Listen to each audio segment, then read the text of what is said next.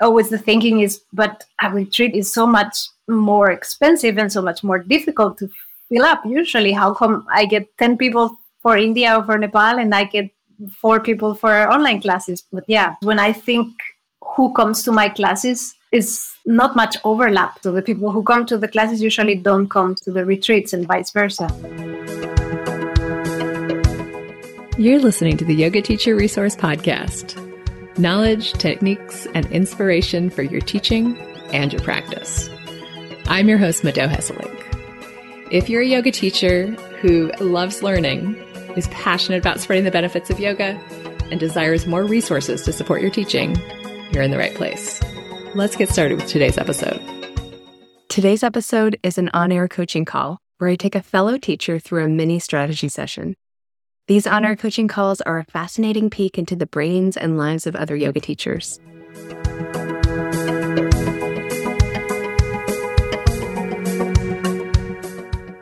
Laura, welcome to the podcast. Thank you for having me. Very happy to be here. And are you Spanish? I'm Spanish, yes. I'm in Spain right now. Tell me a little bit about your background with yoga. Yes, indeed. So I, I had a very stressful job. I, I used to work as an interpreter, so simultaneous translation. And I started practicing yoga in 2000, around 2000. And then I did my first yoga teacher training in 2011 and I started teaching then just to my friends and neighbors as I was I, I, was still working as an interpreter. And at some point I, I just decided to make it my my full-time career. So I quit my job and I started traveling and organizing retreats because that was where my heart was. I, I was uh, going to a lot of retreats when I was working and and I could see how good it was for me. So I thought, oh, I want I want to do this. I I think I I have the skills, I have the, the passion for it. So I started organizing retreats around the world. Where are some of the places that you love to go, that you love to lead retreats? I love, absolutely adore going to Greece. Is like my, I don't know, I feel it's it's like almost my, my home country. I speak Greek fluently. So the first time I, I went to Greece, I, it felt like home. So I go there two, one or two times a, a year. I do one or two retreats there. Yeah, I, I really love the country, the people, the, the everything, the, the, the food, the music, the language. When you were working as an interpreter, was that specifically with Greek or several languages? Several languages. So I would do uh, simultaneous translation from English, French, German, Greek, and Italian into Spanish, so in, into my my mother tongue. Yeah, so it was it was okay. beautiful, but very, very stressful. So I really needed yoga to balance that out. And you speak a lot of different languages. I do. Yes. Yeah. Is that just a passion or did you have a background that contributed to it? Um, my mom is German, so that was well, German was already in the house. My father was half French. We used to go to France for holidays then I learned English. Then I, I fell in love with Greece and learned Greek and yeah, and then Italian. So and I, I love I love learning every languages. Yes, and, and learning about cultures and it, it really opens your mind. So leading retreats is your passion, and you've been doing that successfully for quite a while. What happened during the pandemic for you? That, that was I had how many? I think five retreats lined up. They were fully booked so they all fell down. But somehow I managed to uh, reschedule two in Greece. It was in Greece into September 2020. And some people rescheduled. There were new people, so I could make them a reality in September 2020. But it was like, yeah, it was really, really strange times. So I had to, um, yeah, cancel a few of them, reschedule a few of them it was a difficult feeling because I, I, had the feeling I was letting people down, even though it wasn't really my my responsibility because I couldn't do anything. So I yeah, I made everything possible to at least have these two retreats, and they were beautiful and so much needed. Yeah, so that was September 2020. Wow. Yeah. Wow. So the question that you submitted to me that you wanted to talk about today, I'm just going to read it because you laid it out very eloquently in your intake form. I have a small social media following and 600 people on my email list. I organize around four to five retreats a year, and they're mostly fully booked just by sending emails. I absolutely adore my students who are willing to follow me anywhere from India to Nepal, Spain, Greece, Portugal. But the problem comes with selling online workshops or series. As easy as the retreats sell out without much effort, it seems almost impossible to get more than five to six people for my online offerings. And there's my question How come people are willing to come to India or Nepal with me, but they don't come to my online classes? Where is the missing link? Yeah. Such a good question. And I think the first thing we have to do is really recognize that people want something very specific from they have a specific desire, yeah. right? And the people who want online yoga are maybe not the same people as want to travel to Greece or India or Nepal to do yoga, right? They may not be the same people. Yes. And so knowing that there's a bit of a challenge if you're trying to market two very different offerings to the same group of people, unless it does turn out that they want both, mm-hmm. right? But we can't assume that they want both. We can't assume that just because somebody is willing to go to India or Greek or Nepal, what is it that they get out of that? What do they receive from that that is different from the online offerings? Well, of course, it's it's so much different. It's it's thrilling. It's a trip. It's an adventure. It's something new. It's Yes, it, maybe they are looking for not only the yoga but also everything that goes together with the with the yoga classes. Yes. Yeah. yeah. I think from the yoga teacher's perspective, it's hard for us to relate to being willing to pay so much mm-hmm. money for a retreat and not pay so little yeah. money for an ongoing practice later yes. on at home. Yeah. What what's going on here? This doesn't make any sense. But in order to make sense of it, we kind of have to talk to the actual people that you're thinking about. I can make some good guesses, but if you want to find out really, like, why is that? And is there any way to change that? You're going to have to have conversations with those people. Now, I'm curious have you talked to any of them? Have you asked them directly? To, to the people who come to my retreats, why don't they come? No, no, I haven't. No, I just I just send my newsletters and hope for the best, but that's it. I think that's awesome when yes. it works, right? That's the ideal, right? We just want to send our newsletters out and ha- and fill up our retreats. That's perfect. and our and our online offerings. That's exactly what we want. And there are times when that doesn't work or there are times where it used to work and it stops working and at that point, we have to start getting curious. And sometimes also we have to get vulnerable. We have to get curious and vulnerable. We need to ask some questions that could be a little uncomfortable. And I think they're more uncomfortable when we bring a fear of it being uncomfortable to the conversation. If we initiate the conversation with this acceptance of, like, okay, it could get uncomfortable, but I don't need to feed into that energy. I'm going to be okay with any response, basically. I'm curious. If you think about the quality of curiosity, it's like a very vibrant, open, it's not necessarily comfortable, but being uncomfortable is not a problem when you're mm-hmm. curious. Mm-hmm to discover why something's not working that in your mind seems like it should, approach it with curiosity and start asking questions. So, when is your next retreat? Mm, my next retreat is in Nepal, 14 to 24th of October. So, looking really looking forward to it. It's it's fully booked. I wonder if there's any opportunity for you to talk to people. I would say one on one would be best you might even just hand pick a few people if they have come on several retreats with you and you think of them as being the perfect fit for your online classes and they've never signed up. If you could find some way to take a walk with them, to have a tea with them individually on that retreat in person, one on one, and be really upfront and say, hey, I've been working on growing my online offerings. I created these as a way to help people who come on retreat with me maintain their practice in between mm-hmm. retreats. And because you're somebody that I really think of as being the perfect fit for these, I want to pick your brain about it. I want to ask you some questions. And you can ask these questions, like not like in a way of, why aren't you signing up for my classes? but more like, you're an expert in being you, and you're the type of person I think mm-hmm. of when I create these classes. So, what can I find out about what drives you, what motivates you, what inspires you? Mm-hmm. And either learn that the online classes just isn't the right format. They're just not interested in it, and then they never will mm-hmm. be. Or is there something that you could do differently in the format or how you talk mm-hmm. about it that would inspire them to sign up? Mm-hmm.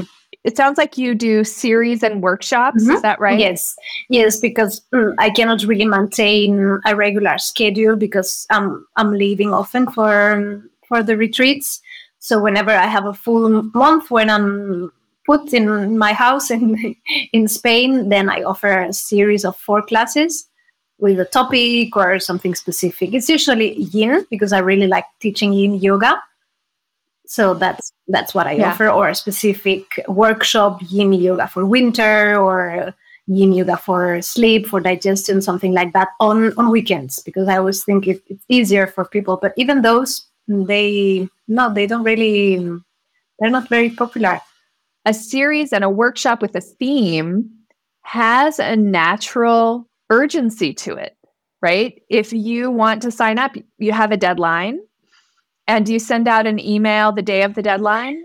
Like this is your last Maybe chance? I'm not so good with that because I sent maybe an, an email one week before saying, okay, remember in September we start again with a series of four yin yoga classes. And that's it. I don't send another reminder just to for fear of being too much, you know, the, the usual stuff. Maybe I, maybe I should be a bit better in communicating because people I know life happens and people forget about things and deadlines. So maybe one one day before reminder. Yeah. Yeah. So I think this is an important thing to mm-hmm. highlight about the difference between a retreat and an online yeah. offering is that with a retreat, they know they need to get their airfare. So they know they cannot put it off until the last minute. But with an online offering, what I've noticed, even in myself, is if I can put it hmm. off, mm. if I can put off making a commitment, I will. And if I put off making a commitment and then I don't get a reminder, I forget. I'm curious about what your students' perspectives are, but I suspect that this is at least a part of it is that they don't feel any urgency to commit and then they're not being reminded mm. at the last yeah. minute. Now there's yeah. urgency. And then it's gone. Yeah. I think that there's a, a way that you've been really lucky and privileged that your retreats have sold so mm-hmm. easily that it has prevented you from needing to learn some of the skills that you would need to fill your other classes. Yes, yeah, exactly. Because, yeah, always the thinking is, but a retreat, I mean, is so much more expensive and so much more difficult to fill up. Usually, how come I get 10 people for India or for Nepal, and I get four people for online classes. But yeah, yeah, I'm starting to see the difference in, in the marketing and, and in the people actually, because when I think who comes to my classes is not much overlap with the people who go to the retreats and the people who come to the classes. So the people who come to the classes usually don't come to the retreats and vice versa. So I have another idea. This is something you could experiment with a little bit is what if you talked about the online classes during the retreats and you planted some seeds? Notice how you feel now with having this consistent practice. I have online classes designed to help you integrate the work that you're doing here into your everyday life. You can't just go on retreat and expect that the changes are going to be permanent without maintenance. You need maintenance. My online classes are designed to be ongoing maintenance to help you integrate the changes that you've made, the growth that you've experienced on this retreat. So you can sort of frame it a little bit more deliberately when you're in person. There's so much more power to your communication. Sending an email, it's like they are receiving that email within the midst of their everyday life, within the pile of their other emails. Mm. So, in order for them to even read that email, the timing has to be just right. They have to have the mental bandwidth at the time that they see your email. Then they have to not be interrupted partway through, and they have to not get distracted by something else or other random thought. Whereas when you're on the retreat with them, they're fully focused on you. They're fully present in the moment and they're really connected to their practice.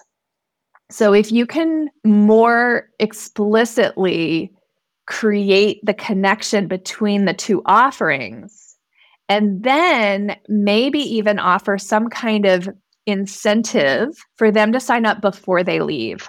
Here's a special opportunity for my retreat participants to encourage you and support you to continue your practice after you go home. Yeah.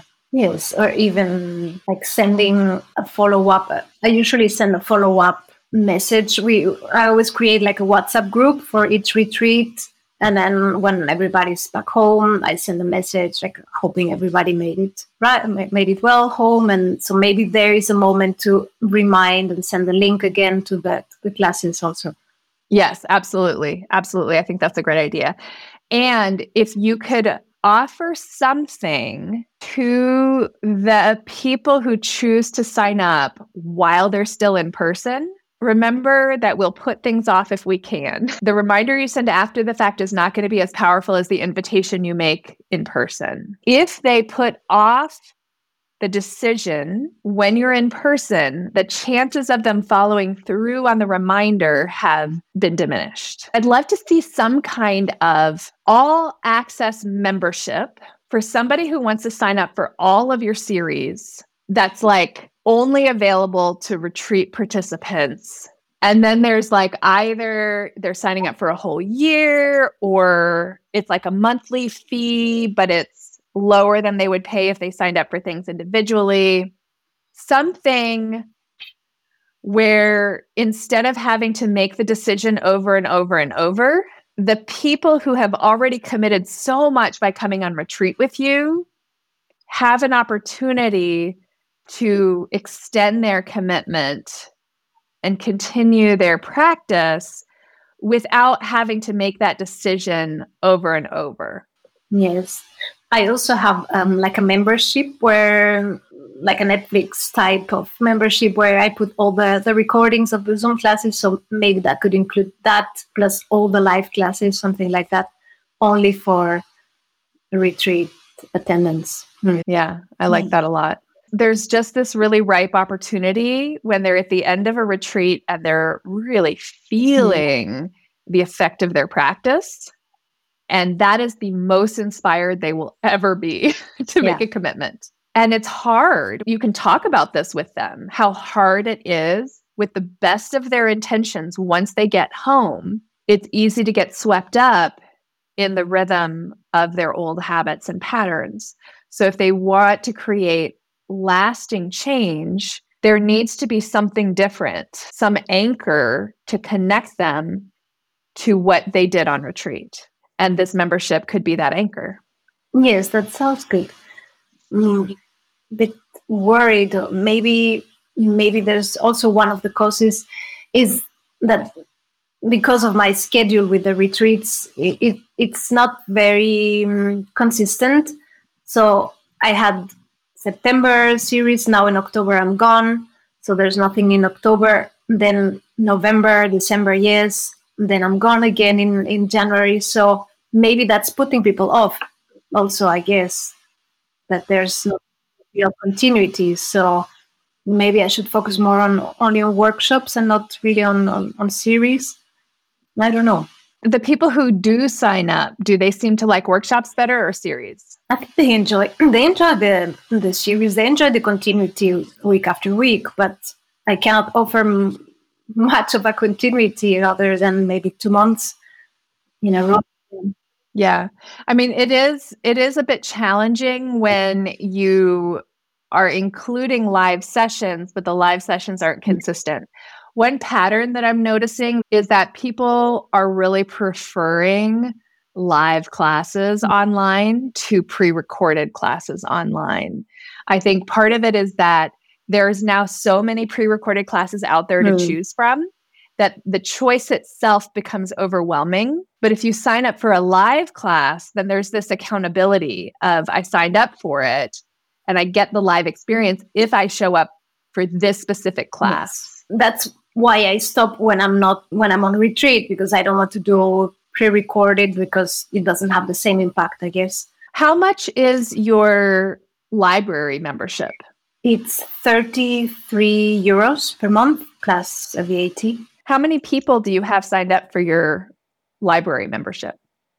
No one right now. No one. I had one person, but uh, she canceled in, I think, in August. Yeah. So right now is no one, oh. and four, okay, four people in for the the live series in, in September. Could you commit to doing one live class per month? Yeah, that would be feasible. Yeah. So, what if you did this? Because right now, nobody's in the membership, you can do whatever you want with it. That includes the library plus one live class and a discount on series. So now you have consistency. What you're paying for is the library plus one live class. And if you can get most of your retreat people to sign up for that membership, then there becomes like this reunion mm-hmm. feeling involved where it's not just about taking the yoga, it's also about reconnecting with the people from retreat. So, what if you charge something like 40 euros a month for the one live class plus the library? And then you offered them a 50% discount on your series because these people are already not taking it. So, any more that you get in each series is a benefit to you. And they've already paid you 40 euros a month for yeah. just one class and, and a library yeah. that you already have. 40 euros a month for somebody who can afford to go on a retreat, that's doable. Maybe it's something like this. If you sign up during the retreat, it's 40 euros a month. You can sign up anytime, but it'll be 50 euros a month. So now there's some incentive, some reason for signing up now while I'm inspired. And there's also some incentive also to sign up for the series classes because I get a special deal. Nobody else gets this deal, right? I'm special. I don't know if this plan will work. Yeah, but it's, it's a plan. I have nothing to lose, so for sure. And I would do it alongside starting to have the habit of talking to your retreat participants about this talking about it during the retreat. Mention it a lot. People need repetition. As teachers, we start to feel like we're a broken record. Some of the cues that we share in our classes where we're like, You've been taking classes with me for five years. How is it that you still don't do this? We need yeah, lots of repetition. I know. I, I know. It, it's true. I don't even mention sometimes that I have a YouTube channel where I, I put some of the live classes and, and a lot of people don't even know that I have a, a YouTube channel. I should focus on on more communication for sure. That's that's something I can improve. Yeah. Yeah. Is there any part of this plan or these ideas that I've shared today that you're still not sure about or that you feel uncomfortable with? No, not at all because it's it's doable. It's something that yeah, makes me feel okay that it's a commitment that I can make. No matter where I am in the world, I can still do one live class a month. It's not not that I have to find a place every every week and but one yeah. Yes, and it doesn't have to be the same week or the same day. It can be moved around. So yeah, it's, it's practical. It's it's easy to implement, I think. I took a lot of notes and there's yeah, I have a lot of food for thought um, and little things to implement. I hope that you'll stay in touch and that you'll keep me updated with this experiment, how it how it goes. I'm super curious. Yes, I will. Thank you, Laura. Good to meet you.